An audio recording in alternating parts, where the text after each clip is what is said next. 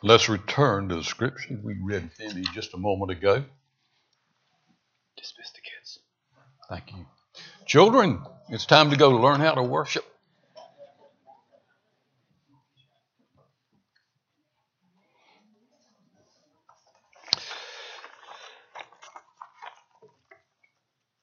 Let's return to John chapter 9 as we continue our journey through the gospel according to John.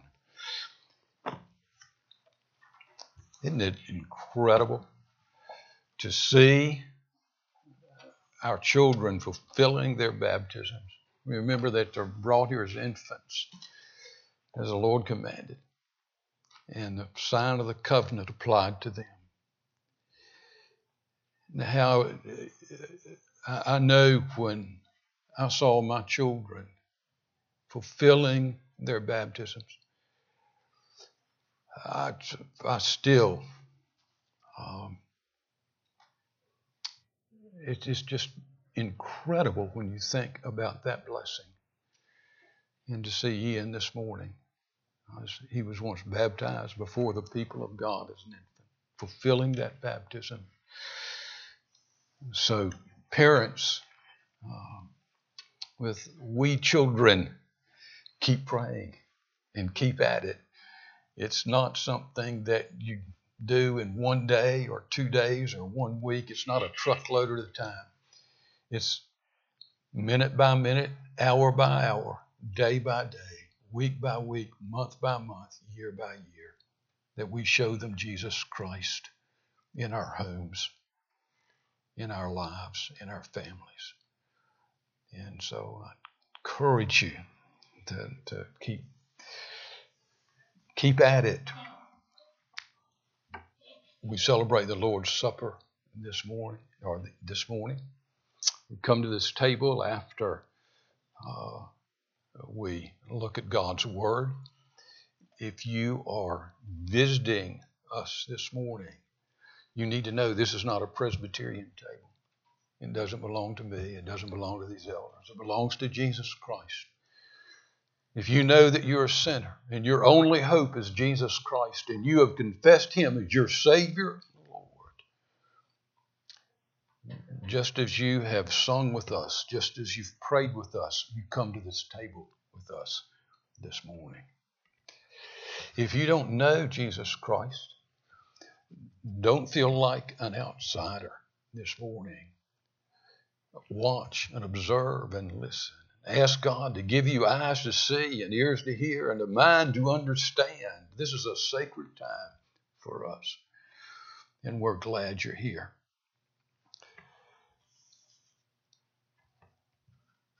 In the message this morning, every week, uh,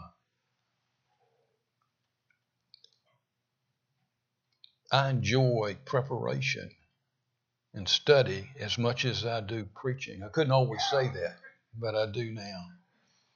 Because I'm learning, I'm, I see so much that I don't know, even after 50 years. The more I learn, the more I know. The more I know, I don't know.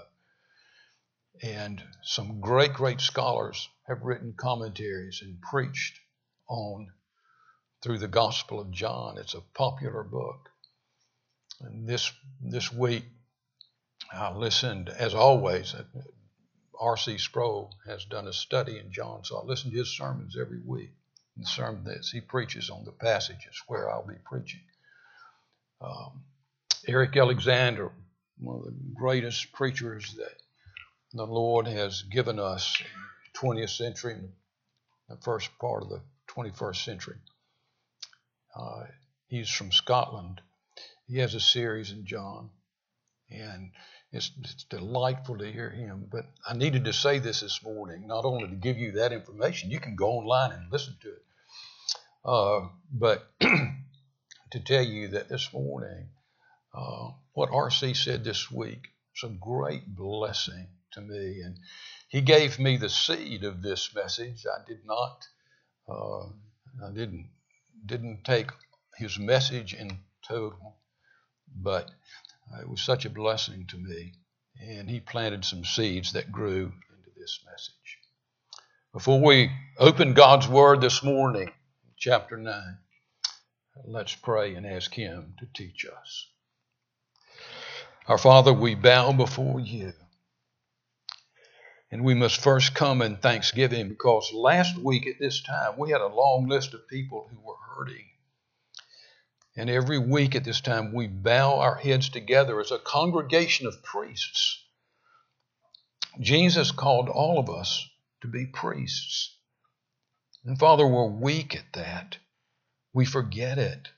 We forget that we're supposed to bring our cares, our concerns, our neighbors, our families, our friends, our brothers and sisters in Christ. We forget that we're supposed to bring them before the throne in prayer. That's what priests do. We're trying to learn to be priests at Christ Presbyterian. We pray this morning in thanksgiving for how you answered prayer and how you continued to heal Mr. and Miss Walker how you blessed Marjorie through her surgery and brought her through that surgery safely, and how you kept her voice intact.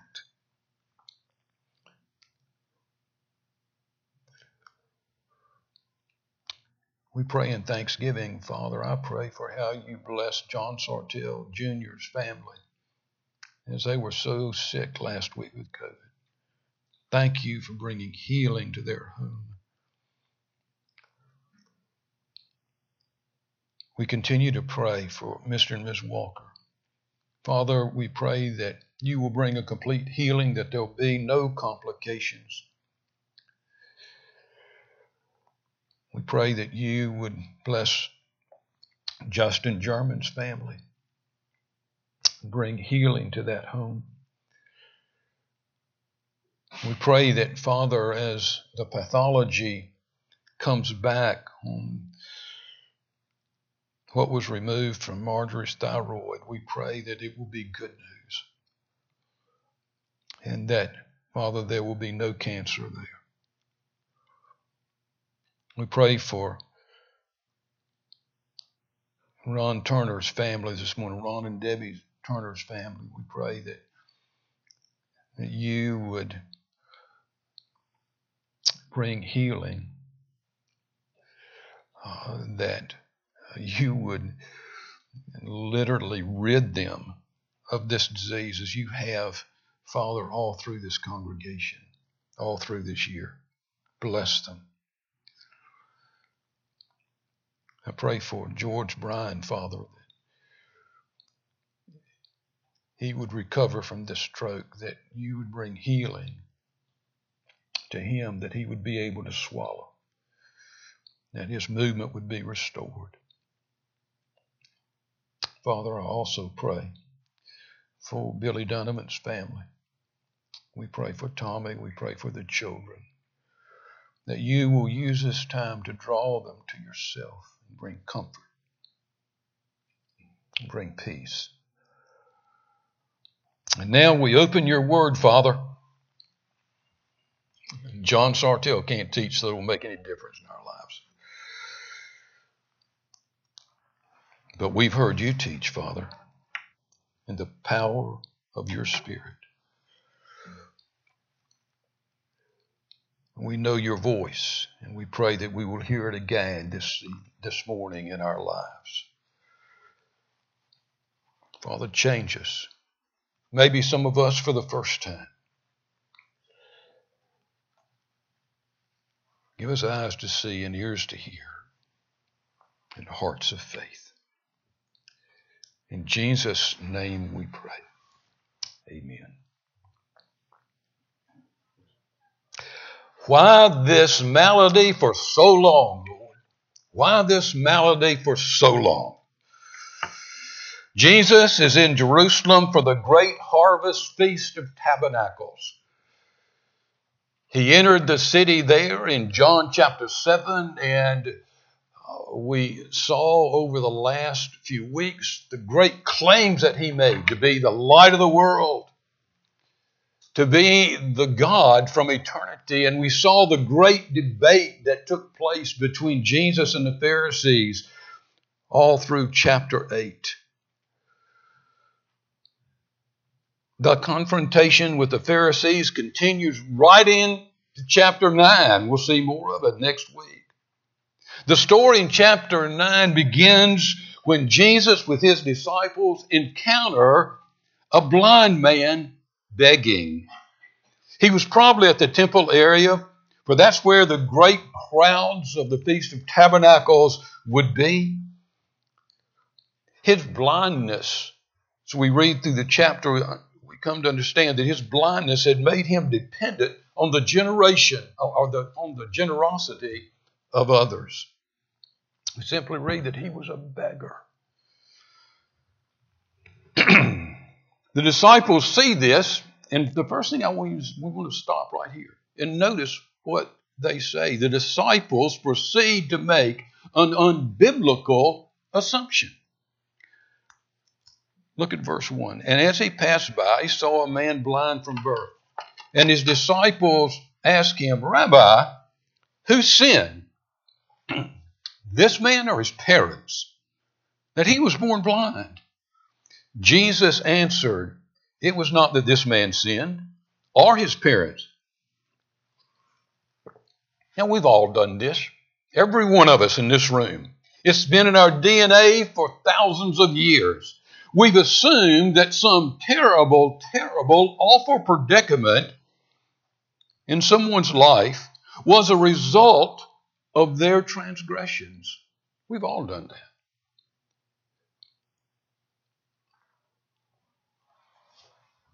Remember when the calamity descended upon Job's house?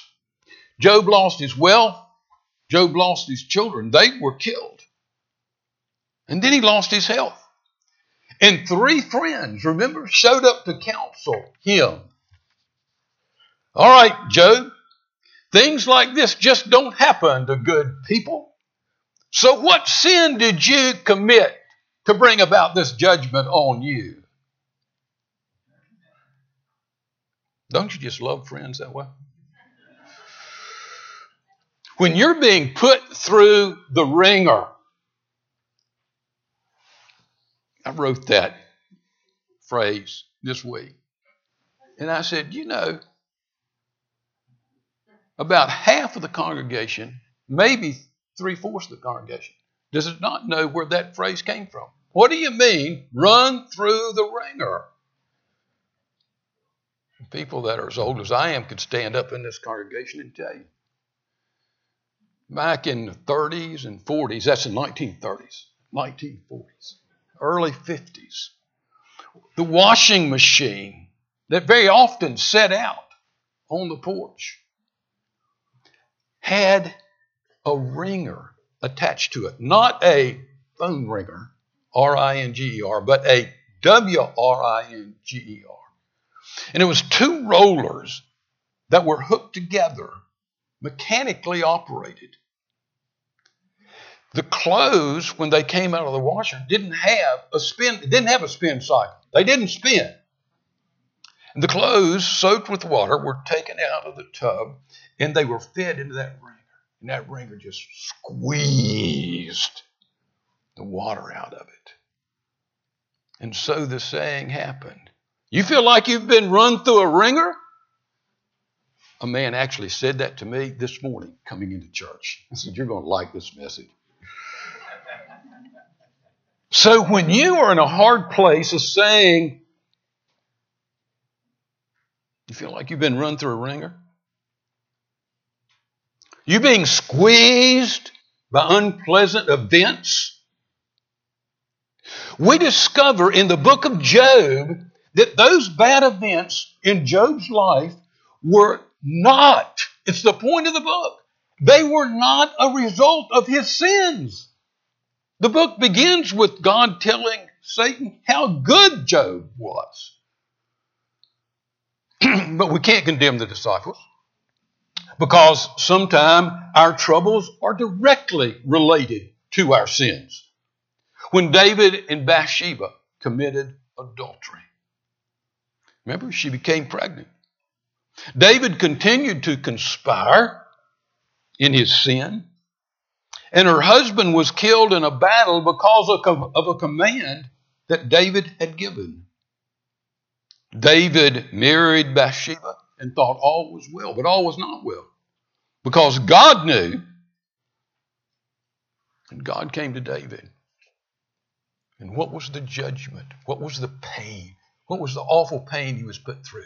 What happened to the child that was born? God took that child's life, just crushed David. That hard time was a result of his sin. Remember Jonah? How did Jonah end up in the stomach of that great fish? He was running in the opposite direction. God said, Go to Nineveh and preach. And no way I'm going to Jonah, uh, going to Nineveh and preach. He went the opposite direction.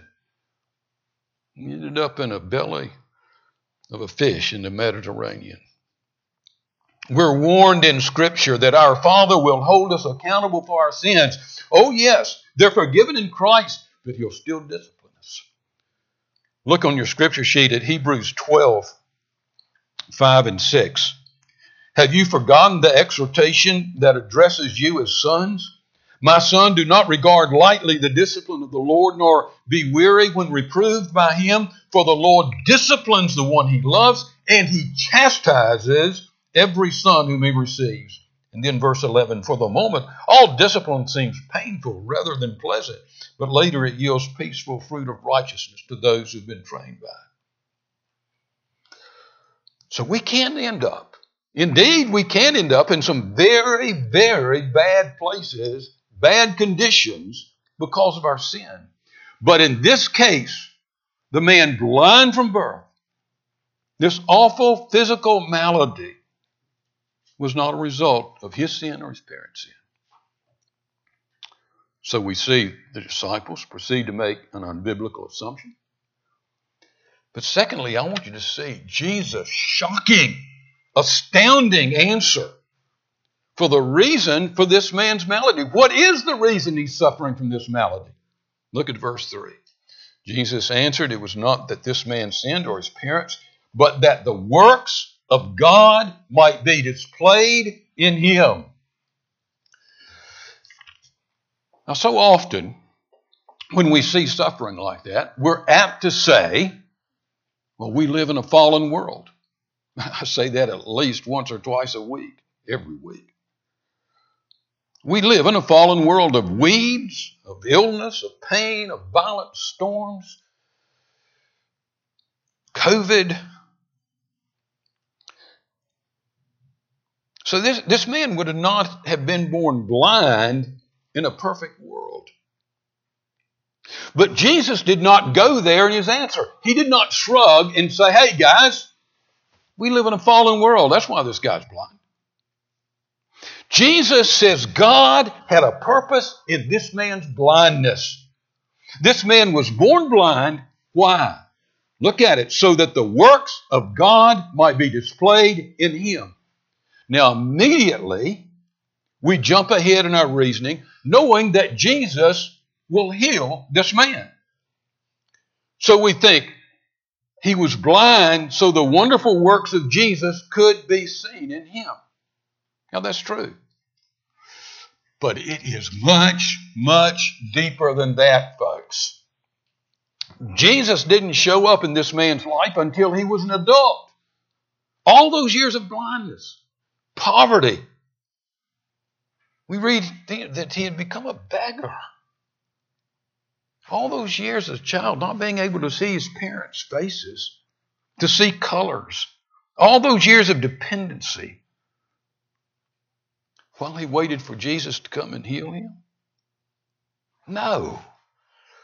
Jesus is saying this blindness has been given him that he might show the works of God in his life even before Jesus comes on the scene, even before he's healed. You know, sometimes Jesus does not show up to heal, not in that way. What's the purpose then? That the works of God might be seen in him. Now, Jesus would be, in this case, the ultimate blessing and the ultimate work of God. But the work of God was evident in that man's life long before then. You want proof of this? Go back to Job. He lost his wealth, he lost his children, he lost his health. He had been wealthy, he had a strong family. He was a picture of health. And what did Satan say? Satan came to God and he says, God, Job only speaks well of you because you're so good to him. You've given him his wealth, you've given him his family, you've given him his health. God, you let me take away his wealth. Let me take away his children.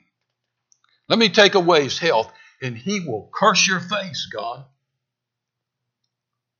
And God allowed Satan to do that. What was Job's response when his wealth and children were removed? Think about this. He was bankrupt, penniless. His children had all been killed by an enemy. What did Job do? Look at Job 1 20 and 22. Then Job arose and tore his robe, shaved his head, and fell on the ground and worshiped. You believe that? And he said, Naked I came from my mother's womb, naked I shall return. The Lord gave, and the Lord has taken away. Blessed be the name of the Lord. In all of this, Job did not sin or charge God with wrong. What was Job doing? Job was showing the work of God in his life when it was the darkest, most miserable time of his life. And it was of great consternation to Satan. Satan didn't get the result he wanted. And so on came the boils, huge boils all over Job. He was just a corpse almost. What was the response when his health was removed? Look at Job 2 9. Then his wife said to him, Do you still hold fast to your integrity? Curse God and die. Whew.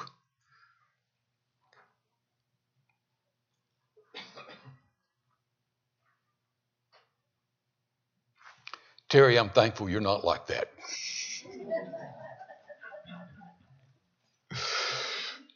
But he said to her, You speak as one of the foolish women would speak. Shall we receive good from God, and shall we not receive hard times? In all this, Job did not sin with his lips. There's the work of God in Job's life.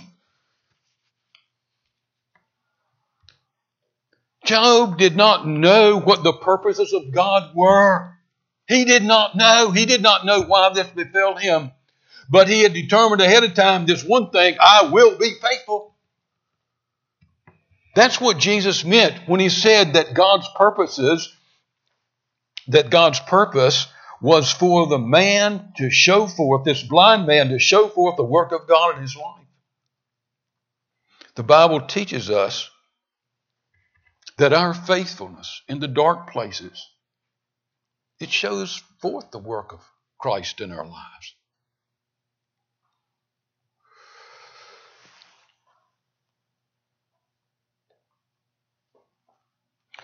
Last time that we were in a hard place, a miserable place, a dark, dark, miserable place, did our lives show forth? I had to ask myself this question all week long. Did my life show forth the work of God in my life? Listen to a hymn that was sung back in the prophet Habakkuk's day. This is a hymn that was sung. Some of you know this verse. You probably didn't know it was a hymn. Habakkuk 3 17 through 19. Listen to this. Though the fig tree should not blossom, nor fruit be on the vines, the produce of the olive fail, and the fields yield no food, though the flock be cut off from the fold, and there be no herd in the stalls, yet I will rejoice in the Lord. I will take joy in the God of my salvation. God, the Lord, is my strength. He makes my feet like deer's he makes me tread on high places. And here's something if you have your Bibles with you, you can look it up or you can look down and see it. If you don't have your Bibles with you, you can see it when you get home. Look it up. It says, To the choir master with stringed instruments. These words are to be sung and sung with stringed instruments. Israel sang that hymn. That's a hard, hard, dark place he's describing. And he says, I'll rejoice in the Lord. That's the work of God in our lives. It was the work of God in Israel's life. This man was not blind so he could sit and wait for decades on Jesus. He was to be showing the work of God in his life. And you know what he did? And you say, well, it doesn't say that. Yes, it does. We read that his parents were faithful members of the synagogue. So this man had been raised in the synagogue and taught the, and taught the scriptures from infancy.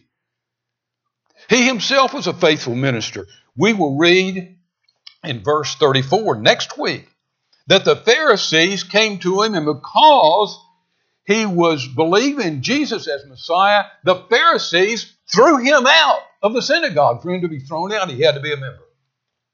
And so, through all this blindness, all this begging, all this misery, he was showing the work of God in his life. This is not easy, folks. It's hard. This week I came across an article on a website of a well known church in the PCA. That's our denomination. This article was titled, Happy Clappy Christianity Cannot Deal with Prolonged Suffering. Let me read it again. Happy Clappy Christianity cannot deal with prolonged suffering. It's tough. And happy clapping Christianity doesn't talk about toughness. A husband in that article was writing of the severe pain with which his wife had suffered for 30 years. It was a life altering pain, daily pain. It was something rare, and medicine did not have an answer. This couple did not know the whys, it just dominated their lives. But here's their testimony we're going to be faithful to each other. And we're going to be faithful to God, faithful to Christ through all this suffering. They have both concluded that they probably will not see the reason for the suffering this side of glory. They won't know till they get home. But they've remained faithful lovers of God. They cling to Romans 8 18. Look at it. For I consider that the sufferings of this present time are not worth comparing with the glory that will be revealed in us. They cling to Romans 8:28 and we know that for those who love God all things work together for good for those who are called according to his purpose. Her husband writes in the last sentence of the article speaking about the understanding, the reason for this suffering when they get home to glory. They don't know now, but he believes they'll know when they get home to glory. He says this, and our faith is that her suffering will not have been meaningless, but we will then see the currently invisible purpose and the fruit borne by her faithfulness. I want to write that couple and say, hey, it's already bearing fruit. It's already a testimony. It was a testimony to Christ Presbyterian Church in Fayette County this week. The disciples proceeded to make an unbiblical assumption. Jesus' shocking answer for the reason for this man's malady. And thirdly, finally, Jesus gives this man an opportunity to express his faith. Having said these things, verse 6, he spit on the ground and made mud with the saliva. Then he anointed the man's eyes with the mud, and he said to him, Go wash in the pool of Siloam, which meant sent. So he went and washed and came back saying, I love this. After this theological discussion, the disciples said, All right, why did this man, why, why you know, what sin did he commit? He said he didn't commit a sin. And then Jesus comments about it. But then he says, and this is delightful, then he says, All right, let's do what I always do. Let's push back the darkness. this was different. Usually, when he met a blind man, he just spoke. We've seen it over and over again. Well, he was gone. He didn't pray for people to be healed. He just commanded, and they were healed because of deity. That's who he was. It was proof of his deity. But this time he didn't speak. He didn't tell the man to immediately say. He took some clay and dirt, spit in it, made some mud, some clay mud, put on the man's eyes. Now, there were no healing powers in that clay. There was no healing power in the pool of Siloam, in the water there at Siloam. Yet Jesus said, Go wash the clay off your eyes at the pool of Siloam. He was giving the man another opportunity to express his faith. The man had been expressing his faith all his life. This was another opportunity. Now, he had never heard of such a thing. A man, he would see, somebody saw him, he's walking down the street, and he has clay on his eyes. They say, Benjamin, what are you doing? Probably somebody leading him. He says, Some man put clay on my eyes, told me to go wash in the pool of Siloam, wash it off, and I would be able to see. The person says, Yeah, right.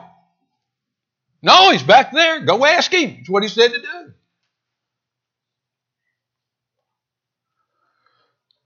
You see, he could have said what so many do when Jesus tells them to come to the cross and confess their sins and they'll be saved. The world says, yeah, right, and walks off. You really believe that? You really believe anything so absurd? It's a, a Jewish rabbi dying on a cross is going to save us. But for some reason, he expressed his faith in Jesus. And he went to the pool and he washed away the clay and received his sight. Now, the evidence in this passage we've already seen is that the man and his family were faithful members of the synagogue, were church members. In spite of his blindness, in spite of his poverty, in spite of the humiliation of being a charity case, every day he went out to beg. Think about that. He kept the faith. And now he followed the directions of this strange man who put clay on his eyes. Now let's cut to the chase. We're at the end. The question before the house this morning the question of the first 12 verses. In dark times, in the painful times, in times of excruciating hardship, will you obey the Lord? Will you obey His word? You don't see any possible reason for your troubles. All you know is that it has come to you in the providence of God. We all get there. I don't have to pick out a special family. Every single one of us, all of our families will get there sooner or later. I don't think I've ever known a family, known an individual who didn't get there. In the arena of hardship. Now, it, this is not this is not talking about suffering persecution from the world for your faith. That's not what this is. When you are socially ostracized and made out to be a fool for Jesus, that's not the hardship described here. The man's not suffering because the world was persecuting him for his faith.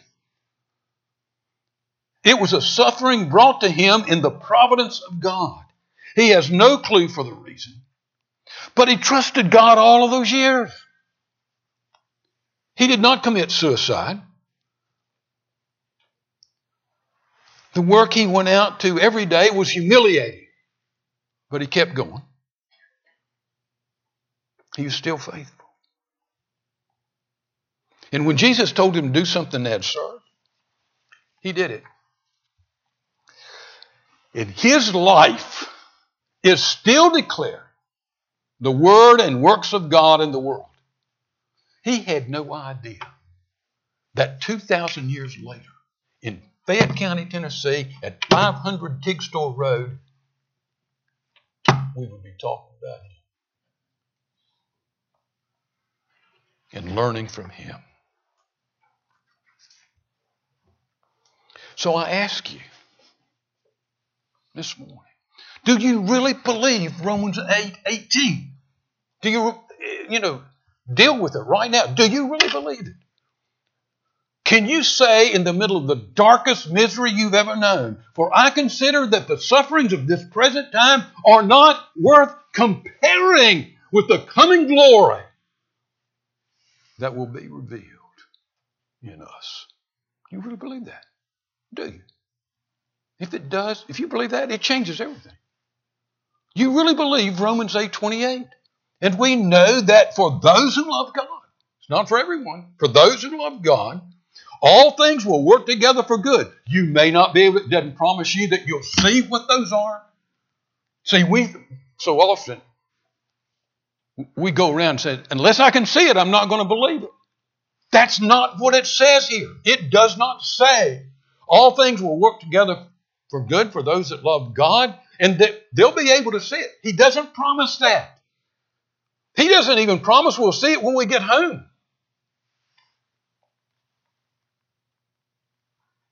You really believe that? If you do, it changes everything.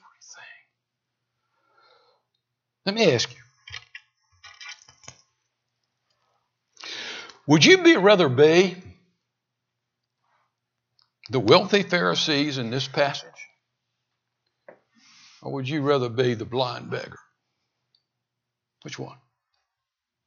And all their wealth, and they were Pharisees were wealthy.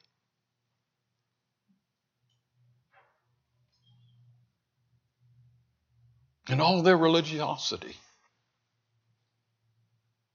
in all their wealth, in all their religion. They neither glorified God nor made his works known.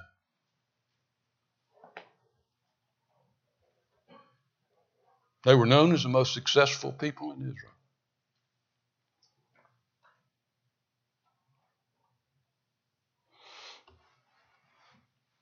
So, would you rather be the Pharisees or the blind beggar?